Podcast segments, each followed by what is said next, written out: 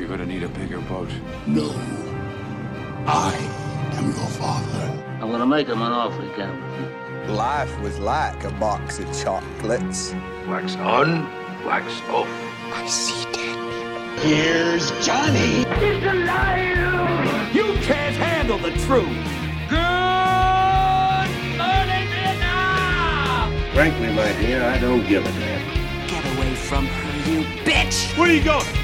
Go upstairs, because I'm gonna put my nutsack on your drum set. Cinematic Leap. Hi, and welcome to Cinematic Leap, a movie podcast where we apply a six degrees of Kevin Bacon style process to select our next movie. Each week, we will watch a movie, provide our review, then take a cinematic leap by selecting an actor, director, crew member within this pod's movie to choose our next movie. Rules are simple. Whoever chooses this pod's movie sits out selection. One of the remaining hosts then chooses an actor or crew member to take our cinematic leap with, leaving our final host to then choose the next movie. You can't choose an actor crew member that has been chosen within the last six choices. As always, I am joined by my two wonderful co hosts, Michael Thompson Oh, hoi hoi. and Glenn Greening. Hello, sorry. That's fine, Glenn. Had to go quickly run to get the dog. Gentlemen, how are we? Good. Good. I'm, I'm good and awake. I'm uh, ready to go. Can I just say, first of all, this is a celebration because this is the first time we're actually doing the pod. Nice work, Glenn, by the way. Uh, together. it is. Well, we've always done it together, but this physically together. Like we're actually in the same room. Same space. It's amazing. It's bizarre. Usually it's over Zoom, which in theory should mean that with this should go a lot smoother than in most of our other pods. Indeed. But let's probably not overhype it too too early, too soon. It's all right. We could always go back and redo it. Fix it in post. So, of course, this week we are doing the movie Step Brothers, mm-hmm. the 2008 comedy, which was directed by Adam McKay, stars Will Ferrell and John C. Reilly, Sorry, comedy is just a strong word. and co-stars Richard Jenkins, Mary Steenburgen, Adam Scott, and Kathryn Hahn, who was the leapee in this case. Uh, budget of 65 million, made 128 million. Um, reviews were mixed, to say the at say the best. I would have thought. Uh, IMDb had 6.9 out of 10, 55% on Rotten Tomatoes, and 51% on Metacritic. Um, Michael, yes, Scott. I picked the leaper. you chose the leaper I this did. time. Kathryn Hahn. Um, and I chose it one because it was our first woman. Um, I Yes. thought that was an important step for us. Also, she was quite funny in We're the Millers, and I know she's done some like you know bits in other films. I thought like she was quite good in uh, the Secret Life of Walter Mitty, um, and also like you know she was in like you know uh, the villain in WandaVision. I know you're not a fan of that, Scott, but you know it's kind of like you know some big. I haven't actually seen show. it. I know. So, no. But yeah, so she was good. Like you know, so I, worth, I thought yeah she's worth picking. Now, Glenn, you uh, you chose this movie. Uh, yes, I did. Any particular reason? No. Um, uh, I ha- I have seen it before. I'm pretty sure, but it's weird because usually when I've seen something before, what I remember of it is that I liked it. This one, I couldn't remember if I liked it or not. I just remembered seeing it, and I remember. Well, I don't remember. I can see the cast is great. Yeah. Um, and you would think that means we're in for a good night. Um, yeah, but then after I picked it, I saw the director, and I've since watched a few of his films, and I was like, "What's he doing a Will Ferrell comedy? Like that doesn't really fit with what I've seen him do before." So, um, yeah, it was interesting to watch this again. Um, I think I do now know why I didn't remember it. Turns out they're besties. They were besties up until an incident, but yeah, Adam McKay and Will Ferrell get along pretty well. Like they they were close friends. Yeah, they wrote it together. So yeah, Yeah. Uh, so, Michael, had you seen this before? I had not. So, what were your thoughts going into it? Oh god, oh god, oh god, oh god, oh god, oh god, oh god, oh god, oh god, oh god. Please, why? I am. I'm not a Will Ferrell fan, um, and like I've generally avoided his comedies like The Plague. I haven't seen Talladega Nights, or maybe I have. I don't know. I haven't seen Ron seen anything Ron Burgundy. Um, I haven't seen Elf, which apparently is a classic Christmas movie. Um, yeah, Will Ferrell is like, Wow. um, I don't know. He's like a he's almost a step below Leonardo Ca- DiCaprio for me. And I know that people rate him highly, but I'm not a fan of Leo either. Um, Why are we doing this what are podcast? you doing on a movie podcast? You know, like Leo. I love a lot. I love a lot of other things like films.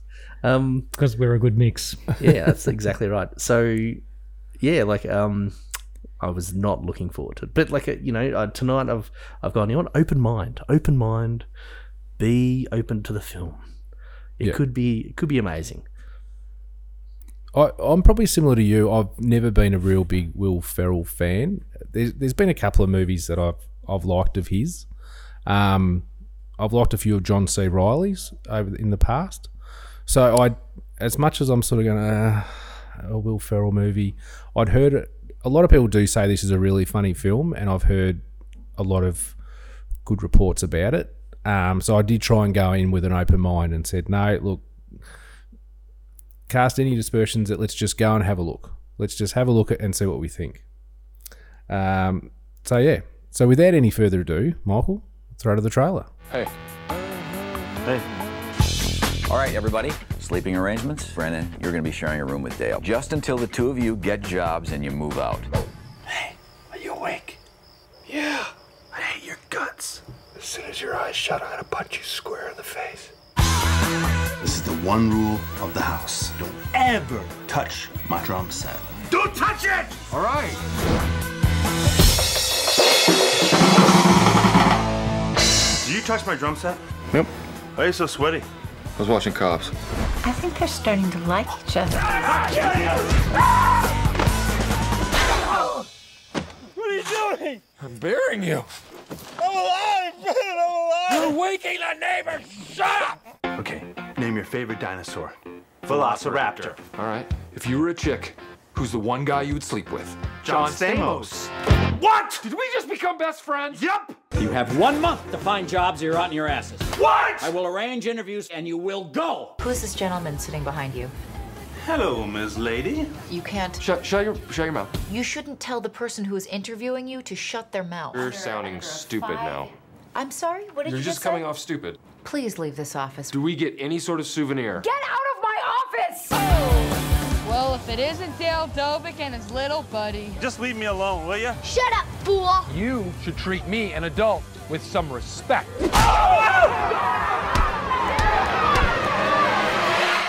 So maybe you don't go down that way anymore. That's what we talked about. We're gonna take the long way home. Can we turn our beds into bunk beds? You'll give us so much extra space in our room to do activities. You're adults. You can do what you want. This is the funnest night ever! hey, I never asked you. Yeah. You like guacamole?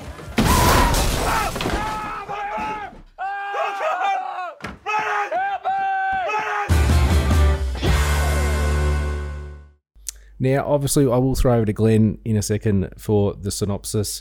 Uh, as always, there will be spoilers throughout this. So if you haven't seen the movie, turn the pod off, go and watch the movie, come back to us. Or don't. It's totally okay to watch not watch this movie. Or watch as much as you can and then come back. And then turn it off. Glenn, over to you. Okay, so I'll try to keep it quick. Uh, synopsis. Basically, we have Brendan and Dale, Will Ferrell and John C. Reilly. They're um, 40 year old immature adults still living at home. Um, their parents, uh, we see that in a quick montage at the start where they're, you know, making unhealthy breakfasts and just being very childish for an adult. Um, and then we see their um, mum and dad meet for the first time. They fall in love and get married, all in the quick um, first few minutes of the film, um, and force Brendan and Dale to meet in and live with each other as stepbrothers. Um, from the very beginning, Brendan and Dale despise each other um, for interfering with each other's lifestyles. Uh, Dale warns Brennan not to touch his drum set, which he later does. Um, and uh, he's confronted by Dale, and the argument erupts into a violent brawl between the two, and they get grounded for uh, a week with no television, um, and they have to find jobs within a month or they'll be evicted. I don't know why it took so long for either of their parents to tell them to get a job, being 40, 39, 40 years old. Um, I, I will say one thing that, and we'll go through this more as we discuss with the pod. It does go straight into it, so there's no time wasted in this movie. We we see a start. We get a general idea of who these two characters are, who are obviously the main protagonists throughout the movie. We then meet the parents. Bang, fall in love, married, and they're all together. So we're right into it. So there's no time wasted, which is good. Yep. Um, I mean, I debate the no time wasted aspect. At the start, no, no, no, no. I mean, t- certainly getting into it, like you know, there's not all the time time wasted, but Yeah. the yeah. Anyway, more whether on you, that whether you consider it it's wasted time is a different thing than Yes. time wasted. so, um, and look, there are some funny parts in the opening. It it is quite it sets the scene. I think it sets the scene really well, and using that Vampire Weekend song at the start, just really catchy, sort of fun, just really makes things move along real fast. And it was quite. I felt it put me in a good mood. It made me settle in to enjoy the movie ahead, and I thought this is really good. We're getting right into it. They're married already. They're living together already. It's only been a few minutes. Just this song is still playing. Yeah. And I thought, oh, this might be all right. It wasted no time, and it did set the level of humour that we're likely to get pretty early on. Yeah, level of humor wasn't. Anyway, um, so uh, Brennan's younger brother comes to visit. He, uh, Derek Adam Scott, which one of my favorite scenes um, as they arrive, as they're driving along uh, to the to the family um, house. He's um, comes to visit. Uh, sorry, he uh, yeah, openly ridicules them for their lack of ambition. He's always been mean to his older brother and just putting him down, telling him he's, uh, you know, a loser and whatever. Um, and this sort of helps Dale and Brennan start to bond a bit. They, they've hated each other for quite a while. There was a long dinner scene where they just didn't get along, and gosh, it was hard to watch. And we were actually watching this together, and I think probably all three of us were tempted to be like, let's just stop this and do a short podcast or Yeah, let's put the footy on. What's the footy score? yeah. I was tempted to suggest let's go back to the re- re-record the last leap and I'll pick something, you know. but We thought, no, it. no, we've done it now. We've all There's no committed. giving up. Yeah, we're all committed. We, we, we sat through Jesse James. We'll sit through this. Um, but you know, at least we did it together this time, which was fun. Um, but yeah, later Dale and Brennan are up in the treehouse looking at some magazines, and they start they do start to bond a bit, and then um, uh, Derek. Derek, that's it, climbs up and and um, gets punched in the face by Dale. I think he was insulting them some more, and and that moment is real a real changing point in their relationship. They really start to bond, and and they soon after become best friends after they um, actually have a discussion about their favorite things, and they all like the similar things and become uh, best friends. So um, it's almost a turning point. It is almost. Yes, it is like in their relationship, definitely, and and um, also Derek's wife, uh, who is Kathryn Hahn, um, begins an affair with um, Dale. Yes, I get their names mixed up, um, which which is amusing throughout the film. Um, so the father schedules a bunch of job interviews for them to attend, and they decide they will team up and go to each interview as a pair, which makes no sense because that wouldn't happen. And they also decide to dress up in their best clothes possible and borrow their father's got uh, two tuxedos apparently that Yeah, they know why you both wear. I don't know why you need two tuxedos. And I think the reason why they're doing this is, is to basically make sure that they don't get a job. They've got clearly at this stage they have got zero interest in actually working and being, you know, leaving the house. They're pretty happy with their life. So Yeah, were they deliberately being stupid in their interviews, or are they just continuing to be stupid because they just are? I don't know. I don't know. It's kind of weird, like because they could have just they could have got the job. They Yeah. had a job, like They- you know, and then They were pretty easy interviews. Like they were pretty much being offered the job and just yeah. yeah, I think probably a little from column A and a little from column B. I think they didn't necessarily want the job, but you know their ability to be just completely stupid probably avoided them getting the job anyway. The Seth Rogen uh, interview was a, was a good one. I thought it was was a fun little cameo by him, and they yeah obviously didn't get that job either. Won't go into that.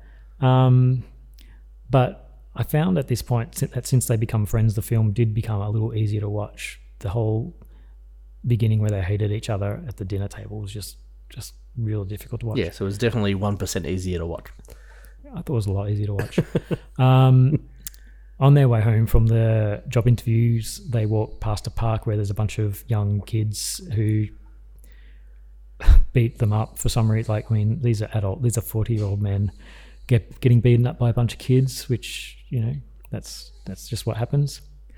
Um, so, uh, their parents um, then reveal their plans that they're going to sell their house, retire, and travel the world on the dad's sailboat. And so they tell the kids they need to attend therapy and find other living arrangements. Um, and Brennan becomes attracted to his therapist, Denise. Yeah. Very quickly, like within seconds. But anyway. Yeah, it was not long.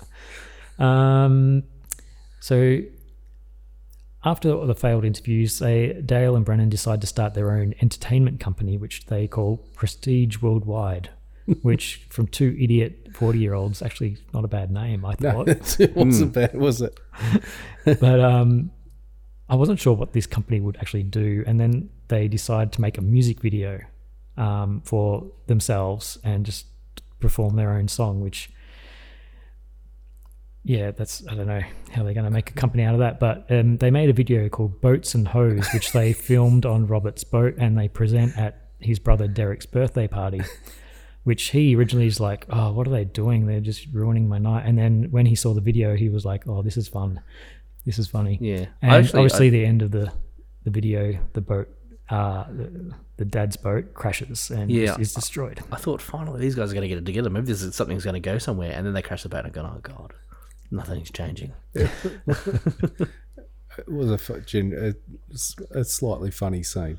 I did that. Yeah, it was- it was fun. The, Yeah, the it was- song "Boats and Hoes" like it was- was. Yeah. It wasn't. Yeah, a bad it was a bit eh, yeah it was it was there were some funny moments. Um so yeah obviously the father is furious and he insults brennan. Um the mum defends her son and soon after that they announce they're getting divorced. Um brennan and dale blame each other for the divorce. They uh back to hating each other go their separate ways. Um brennan gets a work gets work gets work with his brother um, and Dale works for a catering company. Um, so a few weeks later, they're living independently as functioning adults. They've got their own places. They're doing well at their new jobs. Um, and Brennan volunteers to oversee a event um, for his company um, to sell helicopters. His brother's company, um, and he invites Robert and Nancy, the mum and dad. They also hire the catering company that employs Dale. So they're all in this uh, big party scene towards the end of the movie, um, which goes well until the cover band, um, the singer of the cover Billy Joel cover band, loses his temper and gets thrown out, which leaves an empty stage. And um, Derek is angry at Brennan, his brother, for what's gone on and fires him. But then the father encourages Brennan and Dale to get up on the stage and sort of save the event. And you you know, uh, John C. Reilly gets up and starts playing the drums, which most of the time are not in sync with what we actually hear. He's he's not playing the drums. um, and he's for some reason it's very sad, but he does have a microphone, so he of, of just occasionally will shout boats and hoes into the microphone. um, but Will Ferrell gets up uh, and starts performing. I don't know what the name of that song is. No. Italian. It's one. You know that Italian. Well, it's supposed to be. I think the the tune's Con te partirò, which is um, "Time to Say Goodbye," which is a famous song sung by Andre, Andre Bocelli. I don't know what version he was singing, but it was not that. Well, it says here Por Ti Volaré. Yeah. Whatever that is. Not but sure. it's, it's I'm just going to go with what Scott said. That sounded really educated. very sort of operatic, sort of Italian uh, song. And, and during him singing this song, with the occasional boats and hoes thrown in uh, from the drummer, um, there's a few montages of um, people getting together, everything turning out fine. The brothers are friends again, and um, the parents get back together. Um, and at the end, um, where is it? Dale ends his relationship with the, the cheating relationship with his stepbrother's brother. Oh, it is his step brother's wife. Yeah, his Yeah. other stepbrother. Um, and it turns out they uh, six months later they're all back together in their old house and they've turned their prestige entertainment into a karaoke company which they have um, they have karaoke entertainment running in a number of bars and different places and they're going well and um, that's pretty much the end everyone's happy Yeah. um, and then at the end credits they go back to those school kids who beat them up in the park they i think they come in in a helicopter Yeah. Mm. they run out and they just beat up all these kids and i just thought scott will be loving this because he uh, we were just uh, talking about the matchstick men podcast where scott realized he Yeah. he uh, mentioned hitting the Nicolas Cage should be hitting the daughter. Yeah, it's I- like yeah, I advocating hitting. I had somehow advocated hitting women, which I do not advocate, just for the record. and children. yeah, but in that pod, yeah, so which Uh, I do but uh, regret. yeah, anyway, that was the end of the Hopefully, film. we've um, edited that out, that part out, Michael. by Maybe, maybe. hear- We'll see what happens. Hear this. No, Um, you said it a few times, didn't you? But anyway, uh, that's the end of the movie, and that's the end of my synopsis. And sorry that did drag on, but we at least had a bit of banter during it. So. No, I don't know. I, yeah, I think you did well. Um, gave it Thanks Wikipedia for that. You synopsis. certainly certainly made it sound watchable again. certainly. Um, we well, look, you gave it probably more than it deserved in some ways. Um, so we'll go we'll go through the categories. Uh, cast and characters is where we usually start. Hmm. Michael, I'll throw to you. Okay. Um. So I thought uh, Mary Steinberg as, as Nancy was a standout. Like you know she was, um, like you know despite the despite the movie, um, like you know she was empathetic. She was putting her all in. Like you know. It, it seemed like she wasn't just there for the paycheck, and yeah, like you know, she was worth watching. As with um, Kathryn Hahn, like you know, um, like really kind of she wasn't in it for a lot. She's only like in it for really for a couple of minutes, but um, what she did do was was actually really really good. Um, I thought Adam Scott as Derek was good quality. Like um, he as an actor, he does asshole really well. Um, you see it in like Secret Life of Walter Mitty. Um, he's you know got this like overly manicured beard and he's just a dick. And like you know he gives off that sass and he gives the comebacks and he's, he's that back chat. Like he is he does play that asshole kind of villain. You know in a in another time he could be um the villain in Happy Gilmore easily. Yeah. um yeah and then there's everyone else. Yeah. Uh, it was it was difficult to watch. Like you know and I guess like you know you've seen John C. Reilly you know act. Um you know he does some big dramatic stuff and like you know he's a quality actor and yeah in this it was it was difficult. It's really it's really hard. Um like and I guess he's done a good job of it but it, yeah I don't know. It was it was very difficult to watch two fully grown men do that. I'm, I'm embarrassed for them. Like, I am genuinely embarrassed when I think oh my god that oh guys yeah so Yeah, that whole sleepwalking stuff as well. That was really Oh. Yeah, that, yeah. Um, Glenn, Um, similar to what Michael said, really, my standouts were probably Kathryn Hahn again. So I'm glad that we, I guess we can't leap again with the same one, Yeah. but she's good. She's so funny. Hmm. And I didn't even realize it was her till that that scene at the door with um, the brother. Like I didn't realize in the car that it was her for some That's reason. that's the mark of good acting. I like you know when you're when you see an actor and you go, oh, I didn't realize that was you. Sam Rockwell did that as well. Like you know we've seen him in different stuff, um, and he changes his character. You know Nick Cage does that to some extent. You know he's still Nick Cage, but he really does try and play someone different. Um, Yep. yeah, And the other actors is like same as what Michael said. John C. Reilly is a great actor, but I don't know. I comedies and him, he's better than he's better than comedies. Like He's better than this comedy. Mm-hmm. yeah, I mean he's some he's good in some comedies for sure, but I feel like he's I guess he's got good range, but this one just maybe it was the part as well as yeah, probably doesn't matter who's playing that role. It's just not a good role. I think this is one of those things you can take all the way back to the script, if there was a script. Well, that's my next it. thing I was about to say is Pretty sure he wrote it. He was Uh, co- co yeah, Will did the Ferrell story, and yeah. Adam McKay, I think, were the screenwriters. Yeah. I think, he, Credited. I think John C. Reilly, and the three of them were the story, and then the screenplay was the Will two Will Yeah. Ferrell, and that's what next thing I was going to say when we're talking about actors. Will Ferrell wrote the script with the director, and you can see he's doing his improvising that he loves. You know, they Mm. probably have different takes where he's doing different lines each time, Absolutely. and I'm just like, w- w- if he wrote the script, why is there a need to? why yeah why go off the script if anyway i know he does and i know he did in this Yeah. would've. but if, if you've written the script yourself you, you know just to have a bit of fun and make the crew laugh or whatever i mean no one cares like just stick to it and yeah Well, and I guess that's is, is there a script like you know, or is it a or does the script say you know imp- do some improv here? wake up Yeah. wake up sleepwalk a John bit and- throw yeah. stuff around hmm. John and Will are in a room. Go nuts. yeah Yep. Work it out yourselves. Hmm. Like when they wake Um, up from that dream, they each have a line when they wake up from the dream because they obviously both want to improvise a line. I, I'm guessing. Yeah. I'm guessing that wasn't scripted, and they probably have a bunch of different takes with different lines. And I'm just like, hmm. just, just do the movie. but yeah, that's that's my thoughts on actors. It's funny for for a film that's really largely male dominated. I think Mary Steenburgen and, and Kathryn Hahn were the two that really actually stood out, and were probably the best parts of the film. Um, as I said at the start of the pod, I'm not a big Will Ferrell fan, so his brand of humour I'm not huge on.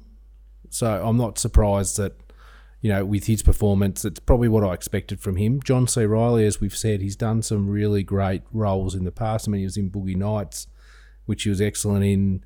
Um, the Chicago. Perfect, Wreck-It Chicago. What's that one? Wreck It Ralph. Wreck It Ralph. Um, the Perfect Storm. Like he's done a heap of different dramatic or different sort of roles. He, I, I didn't like him in this movie as a general rule. Um, Adam Scott was good. He was easy to hate, and I guess that's his um, his point in the whole movie. So I thought he did really well, and Richard Jenkins I thought was quite good as well. But um, yeah, I, I think the two women really stood out. I just think um, I believe Richard Jenkins is in um, Bill and Ted's Excellent Adventure as well. I believe, pretty Ooh, confident. Um, Pick that movie next. That'd be good. I'm not sure if it watches rewatch as well. Yeah, it does. Um, It does. anyway, like he he had that kind of um like obviously you know in this he's going for uh Mary Steinberg, but um in Bill and Ted's Excellent Adventure, there's that obviously that younger wife like that he's like his character goes for, which is you know no, similar in some regards. What I think, just to wrap up talking about actors, where Will Ferrell is good is when he's a cameo or in a short role in a film, like say Jay and Silent Bob Strike Back or something like that, where he's not the main character but he's just a little side character. Mm. He can do his little improvising and whatnot in that, Yeah. and it doesn't take over a whole movie and just. Sl- Whereas if you're the main character in a film, you should stick to a script, I think, and just there's no room for this weird improvising all over the place because it's not it doesn't suit a character. It's it's too all. Yeah, I'd agree. I think he wears on you very. For me personally, it wears on me very quickly, and I think mm. you're right. Like as a as a cameo in movies, he's perfect. He can come in for a 15, a 10, 15, 20 minute cameo in a movie, completely take over the movie for that period of time. be hilarious and, And just you- enjoy you it love it and because move on that and humour not will affect the work. story too much, but just Yeah, Yeah. the hu- that humor works for that period of time, and then you can sort of move it on. Um, yeah, hundred percent agree. Um, favorite scene, Glenn. Oh, this one was easy for me. Um, but at the at the beginning with the dinner scene, and then I was just like, I think I'm going to struggle to have a favorite scene here. I was really worried. but then that sweet child of mine in the car, I was like, oh, here it is. We've already got it. my favorite scene already. So, and yeah, there's nothing else topped it for me. That that scene, I loved it, loved it. Especially, and even then, and then he swerved into oncoming traffic and went back into his lane, and then they just continued with the song. Yeah. Thought that was a lot of fun. That was a great little scene. Yeah, I'd agree. Actually, that, I had that as my favourite scene as well. Um, genuinely did laugh, and plus it's a kick-ass song. So, why if wouldn't you like if you it? are listening to this and didn't watch the movie, uh, just if you can Google that scene, if it's on YouTube or something, it's, Yeah, cut- it's cut a to good that bit scene. straight away. Good scene. yeah, and look, in in fairness to the movie, I think the, what this movie and Michael, you meant it's funny you mentioned Happy Gilmore before, and I think in a lot of ways that sort of crass humor is probably consistent across both movies in some ways. Yep. But this movie had some really good set pieces that were genuinely funny, and I did laugh. But in between, there was a lot of dross and just wasn't entertaining. Like it, or they tried to overdo o- that humor, which it's it's like it's funny the first time, but when you keep doing it, it's like ugh, uh, this again, okay. Um, whereas a movie like Happy Gilmore had that really nice mix where you had the good set pieces, but then it moved on well. I reckon So- I can touch on why that's like a, an issue. Yep. Okay. So there's this um in film and in all stories, and it actually goes back to this um Joseph Campbell's monomyth or the hero's journey. Yep. Um, Happy Gilmore follows that that structure where you you know, and Star Wars and Lord of the Rings, the, all these films follow the hero's journey, where like you know the the hero is, um, you know, like in his normal place, like you know, yep, he's in where we're in our normal status quo. Then there's a challenge, and he gets guidance, and he goes through all these challenges, gets the you know the magic sword, or in this case, like you know, Happy Gilmore learns how to putt, um, and you know, goes for the big challenge, wins. The the, the there's a new status quo, and the hero returns to the thing. Whereas this film does not have that hero's journey. Like it does not follow that structure, and it's you know there's a beginning, middle, and end, but there's no character growth. We don't see those stepbrothers really grow, and like particularly in the middle, like you know we see them become yeah, we're besties. They but do at the end, but yeah, yeah, but it's a lot of it's, the but it's very quick. You don't actually see it, do you? It Well, just it's too of little, too happens. late. It just Yeah. happens like Yeah. all of a sudden they're that, Like and a- then all of a sudden they've got a job. what hmm. ten minute montage, really Yep. a five to ten minute montage. What I thought the structure this followed was a romantic comedy structure almost, as in the stepbrothers get together, they're best friends, and then they have a falling out, and then they overcome their misunderstanding and they end up together again. There's It's, it's a bromance. similar to a yeah, roman- it's actually comedy. really well put. Well, if you want to see the, the best bromance, Croods 2. That's like a, one of the, the sweetest bromances ever in a film. Well, maybe we'll get there. Nick Cage, Peter Dinklage. Ooh, Nick Cage. We do like a Nick Cage movie. You never Mm. know. Uh, Michael, favorite scene? Uh, look, The Sweet Child of Mine was a highlight. I thought finally this film is actually looking up. Um, Yeah. You know, and um, actually, and, I, I, it was a really like, I think it was a bit annoying that Derek kind of turns to his wife and goes, "Yo, you're flat. You're blah blah blah." Like, and I think if you just play that kind of like, you know, yes, we are the perfect family, that would have been way more annoying. Um, I guess it sets up her wanting to cheat on Yeah. it does, and it does set up that, and you know, Kathryn Hahn again still a highlight. Um, look, Maybe she just can't sing. I thought like you know there was this you know we we get to the we're heading to the climax and um and I guess the they're actually finally becoming adults and they're getting their shit together. I thought finally progress. this this is was the the time I was least embarrassed for them. Um, you know they're trying to work at something, they're trying to grow. Um, and of course, the dad just throw it all away. I wanted to be a T Rex. You guys, you boys go. I was like, oh my god, we've just worked so hard to get here, and you've thrown it all away. Why? Why? Um, other enjoyable aspects of the movie?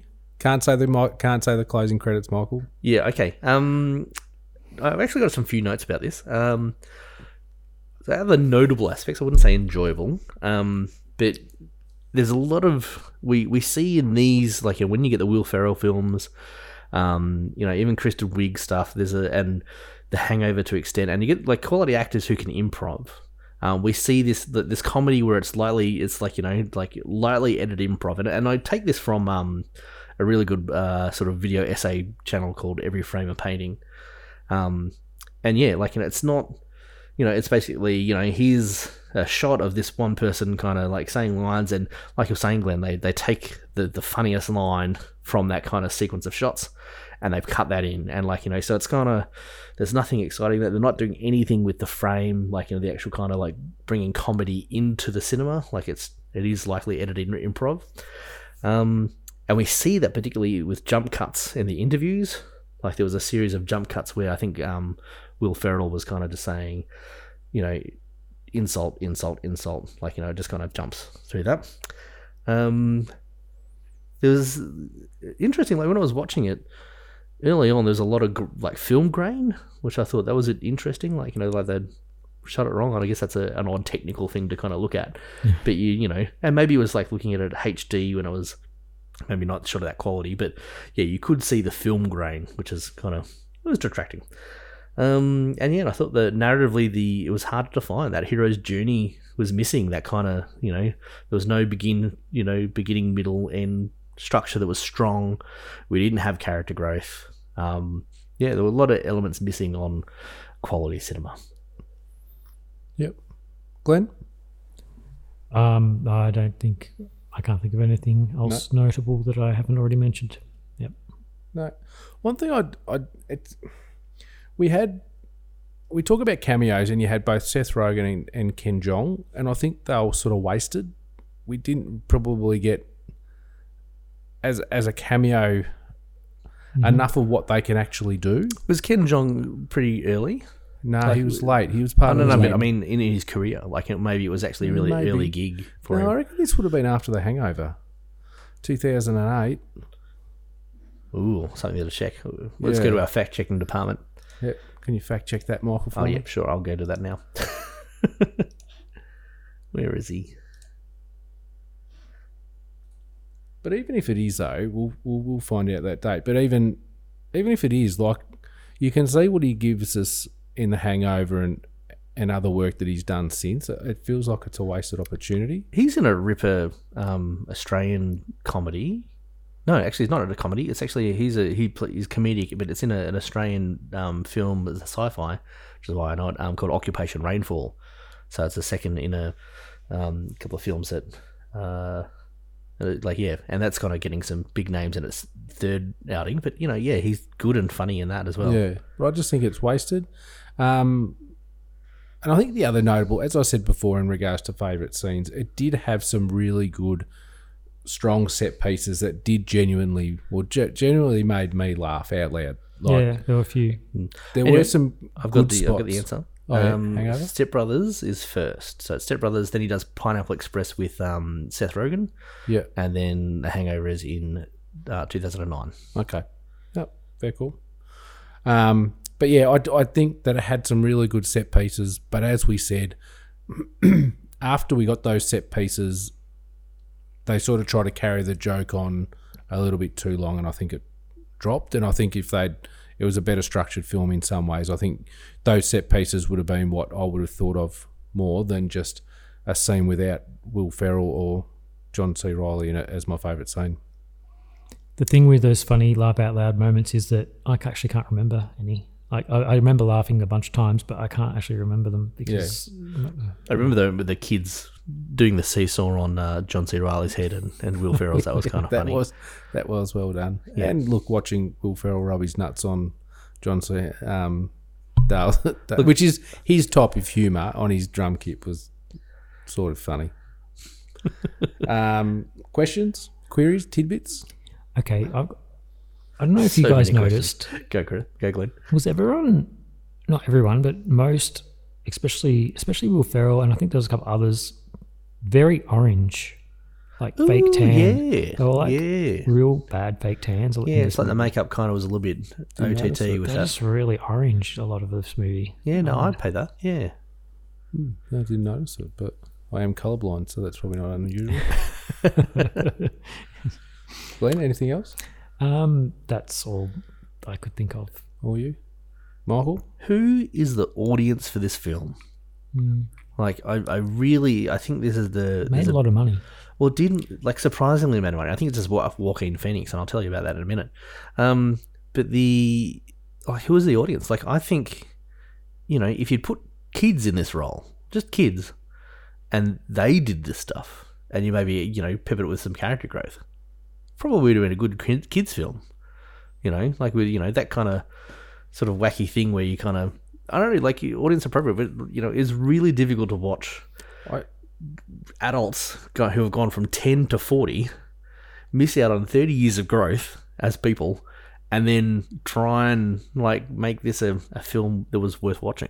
Yeah, I think you're a Will you're a Will Ferrell fan or you're not, This is true. and I think that's his audience. Like, and we, you know, Seth Rogen's probably similar, and there's heaps of comedians who have gone to movies and stuff in the past where you you do you either like them or you hate them. Mm. And I think as a general consensus consensus here, we're probably not Will Ferrell fans. So I, we I probably would say I was. Until now, Not Okay. this, probably not this movie. There's a couple of movies I don't really like, but like Elf is one of my favorite Christmas movies. Probably my favorite Christmas movie. other than Die Hard, surely. Die Um, Hard two. Look, I mean, like you know, there's certainly. I guess you know, I agree with that. Like you know, yeah, maybe it's a Will Ferrell audience kind of thing. It is that Talladega Nights, that kind of Ron Burgundy. You follow him as a Yeah. as a player. Um, but I think even like actors like Seth Rogen, they've got a bit more depth to them. Like you know, he does have his like you know, he's got his Pineapple Express. He's got his um, uh, Into the World one. I forget what it was called. This is um, the end. This is the end, uh, which came out roughly the same time as World's End with Simon Pegg. Um, great film. And but you know he does have some others like he's got some he's got Knocked Up which is kind of you know more scripted. Um, you know there are other films he's got going with it that sort of are not just a Seth Rogen comedy, but like a they're a film worth watching. Yeah, I I guess I'd probably put it a similar actor. I think into like with Will Ferrell, it was probably an early Jim Carrey. Mm. He wants like- to be Jim Carrey. You, you either liked him or you didn't like him, and you either liked that style of comedy where he's it's the facial expressions, it's the you know the the body movements and all that sort of stuff. The he's throwing himself into things and all that. You either love it or you hate it, and I think Mm. Will Ferrell's the same. But Jim Jim Carrey stepped up his game. Like you think of the Truman Show.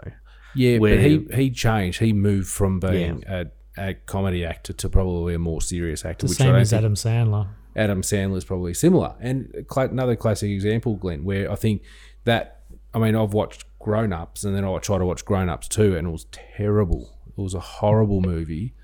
Um, but again, it's that it's that same sort of comedy. It's the same comedy group. You either love it or you like it. You don't.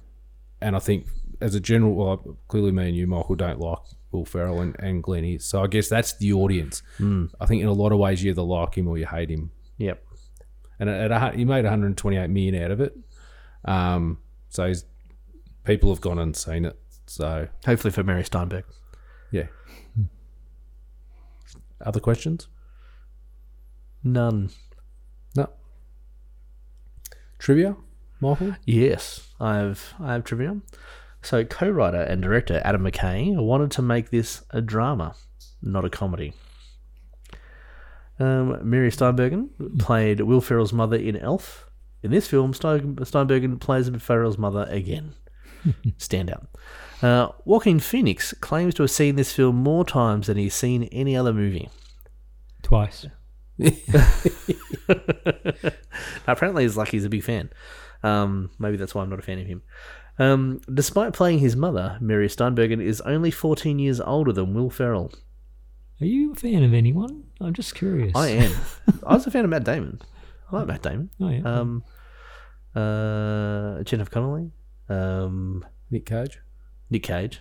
Always. Yes. Our spirit animal? Spirit animal. Um, I'm fa- I'm fans of lots of people. Okay, that's good. Yeah.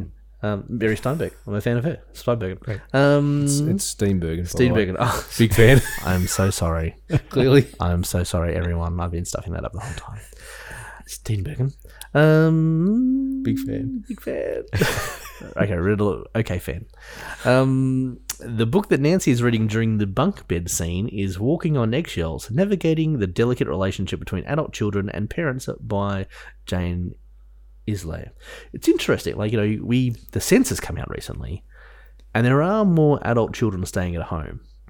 but you can only assume this is not how they act. No, no. You would assume they've got a job and and Um, set boundaries and yeah. you know wacky stuff like living. Uh, the drum set that the band Uptown Girl uses at the party is the same drum set that belongs to Dale John C. Reilly. You think, given the film had what is a sixty-nine million dollar budget or something, Yeah. they could have got a different drum set. Um, the sword of Brennan shows to Dale is a replica of Duncan MacLeod's katana from Highlander, the series. Hmm. 1992. Um, this film was shipped to some theatres under the name Insane Team. I thought it was interesting. In the bathroom scene at the restaurant after seducing Dale, Alice says, Stay golden, pony boy, a reference to the 1967 book S.E. Hinton and the movie Out, uh, Outsiders in 1983. Uh, the second collaboration between Will Ferrell and Kathryn Hahn, the previous work together, uh, they previously worked together in Anchorman: The Legend of Ron Burgundy in 2004. Uh, the song from an old pirate musical that Brennan sang at the talent show could be a reference to the musical The Pirates of Penzance. And finally, Kathryn Hahn, Alice, and Adam Scott Derek appeared in The Secret Life of Walter Mitty 2013. Um, Hahn is Walter's sister, and Scott is the uh, takeover director from Life magazine, and that's the film that Glenn should have picked. Fair enough. That's it. Thank you. Final thoughts and rating. Obviously, we rate out of 10. A 10 is a great movie, a 1 is a terrible movie, and 5 is somewhere in between. Michael, I'll go over to you first.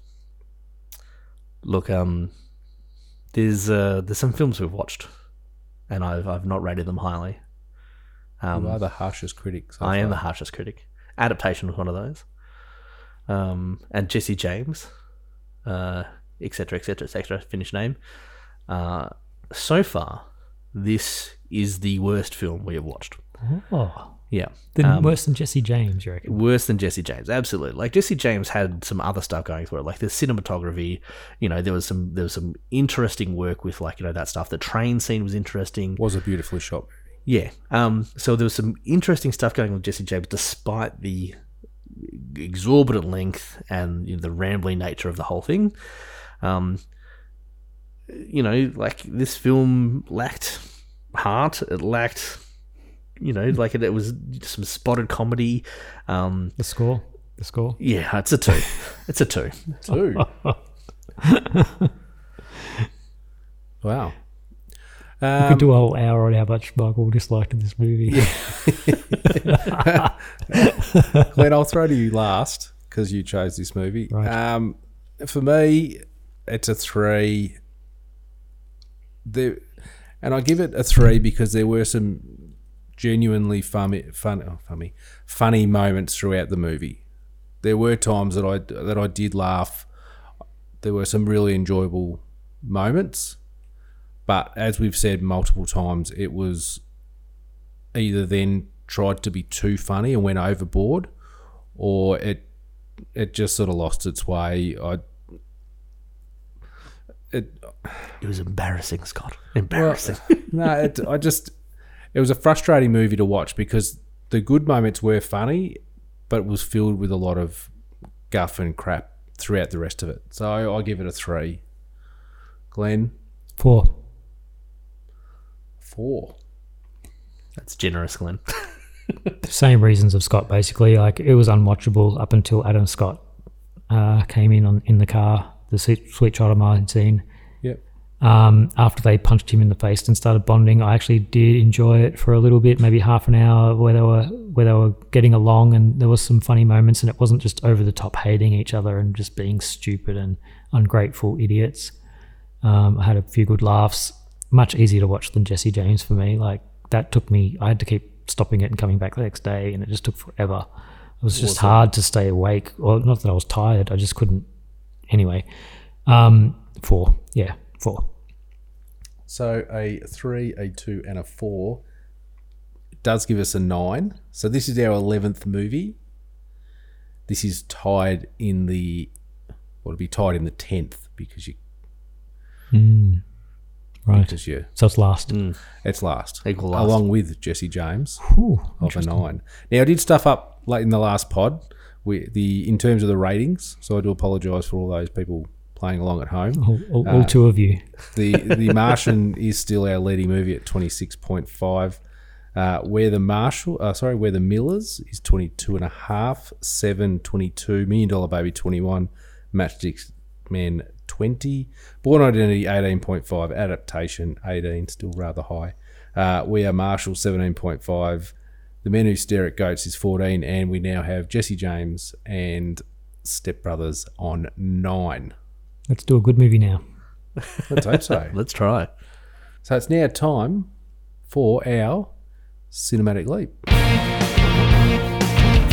Cinematic Leap. Right. So, Glenn, you get to sit out this. Yeah, good. Deservedly. Need a break. Deservedly. It's, it's almost like you've been benched and benched for a reason after this last one. So I get to choose the leaper, and Michael gets to choose the movie, and I'm genuinely torn. Um, Natalie Imbruglia torn. Yes, great song. Uh, John C. Reilly is one that I was looking at. Um, again, as we discussed during the pod, he's done a lot of really good movies, um, much better than what we've just watched, but um, and a good range of roles too. He's done, you know, th- I big fan. Perfect Storm, Boogie Nights is Michael. If you if I do choose John C. Reilly, are, are two that I would highly recommend and would be good to watch and review. Um, Mary Steenburgen. Um, a lot of ums here. Uh, yeah, well, I mean, that's pretty much the reason, just so we can try and get on to Back to the Future in some way, shape, or form. uh, and the other one's going to be Oliver Wood, who's the cinematographer, who has done a range of really good movies. And, and Um, the father's done a heap of stuff too. Who's that? The Richard father. Yeah, Yeah. I, I probably, I probably, I've seen, I've looked at that, and there's probably, he's done a lot of movies, but I don't know if there's a lot in there that I'd probably want to watch necessarily. So, I'm going to break all convention. We've never done a cinematographer before. Haven't we? No. So I'm going to go Oliver Wood, Michael. Mm, bold, Scotty G. Bold. Is. We've never gone as random, like as a crew, as a just a random crew member. Haven't we? I We've thought done the we had. director. We did Ridley Scott. We've done Ridley Scott. We've never done anything outside of you know either a, an actor or I a. think I sh- wanted to do a cinematographer, but I was too late. Like I thought of it too late. Yeah. so we're going to throw it out. Um, Oliver Wood. Oliver Wood. Um, look, you know, there's some uh, there's some stuff in here that, like, you know, Scott would call a gimme, like, you know, the Bourne Ultimatum, Yes. the Bourne Supremacy, Yes. um, Freaky Friday. Ooh, yes. No, good. Got that DVD. We obviously did the Bourne Identity already. Um, and Mr. Holland's Opus is in there. Oof, that's, Didn't a- see- if I didn't see that. it's not surely not. Bill and Ted's Bogus Journey was on. No, that's no. Um, the Adventures of Pluto Nash. Oh, come on. Come on, Michael. There's there's at least I- two there I that that are worked at the absolutely superb and that we'd love to watch. What are those two, Scott? Like, you know, you would Die Hard 2 Die Hard Two and Face Off. and Face Off. I mean, but I'm also torn with, like, The Surrogates. Um, The what? which uh, Surrogates is a Bill, it's a Bruce Willis film, um, who, and it's like, you know, about sort of people live their lives remotely. So it's very, you know, like, com- it's like commentary on modern day life and how we kind of, like, you know, tell the problem. Obviously, very kind of relevant in the Yeah. post pandemic. You know what else is a Bruce Willis movie? Uh, Die Hard 2. Yeah, and it's, a, and it's a really good one. Um, oh, I guess I wasn't a massive fan of Die Hard 2. It's because you haven't seen it for a while. I Maybe, recommend, I maybe. recommend you watch it again. But then again, Face Off. You know, we get our spiritual animal again. Yes. Nick Cage, John Travolta. Yes. Um, Well, then we go to look who's talking. yeah. Of course, there's Terminal Velocity there too. I don't know if that's an exciting film or not. Um, U five seven one. That's uh, obviously that submarine film. Of course. Yeah. Everyone's favourite submarine Oh, film. Two Guns. That was alright, if I recall. Yeah, Two Guns wasn't bad. Wahlberg and Denzel. Yeah, that takes us a different direction. Um, Gonna wrap this podcast up, Michael. You're right. It has been Come on. going on. I look. Do it. You know you want to. Oh, okay.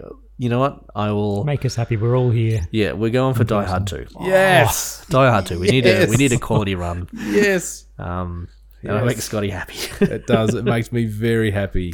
yeah. Very, very happy. Die Hard 2. That's where we're going next. All right. So, everyone, join us next time for Die Hard 2. Thank you. And good night. And like that, he's gone. In case I don't see ya, good afternoon, good evening, and good night. That's it, man. Game over, man. Game over. Cinematic Leap.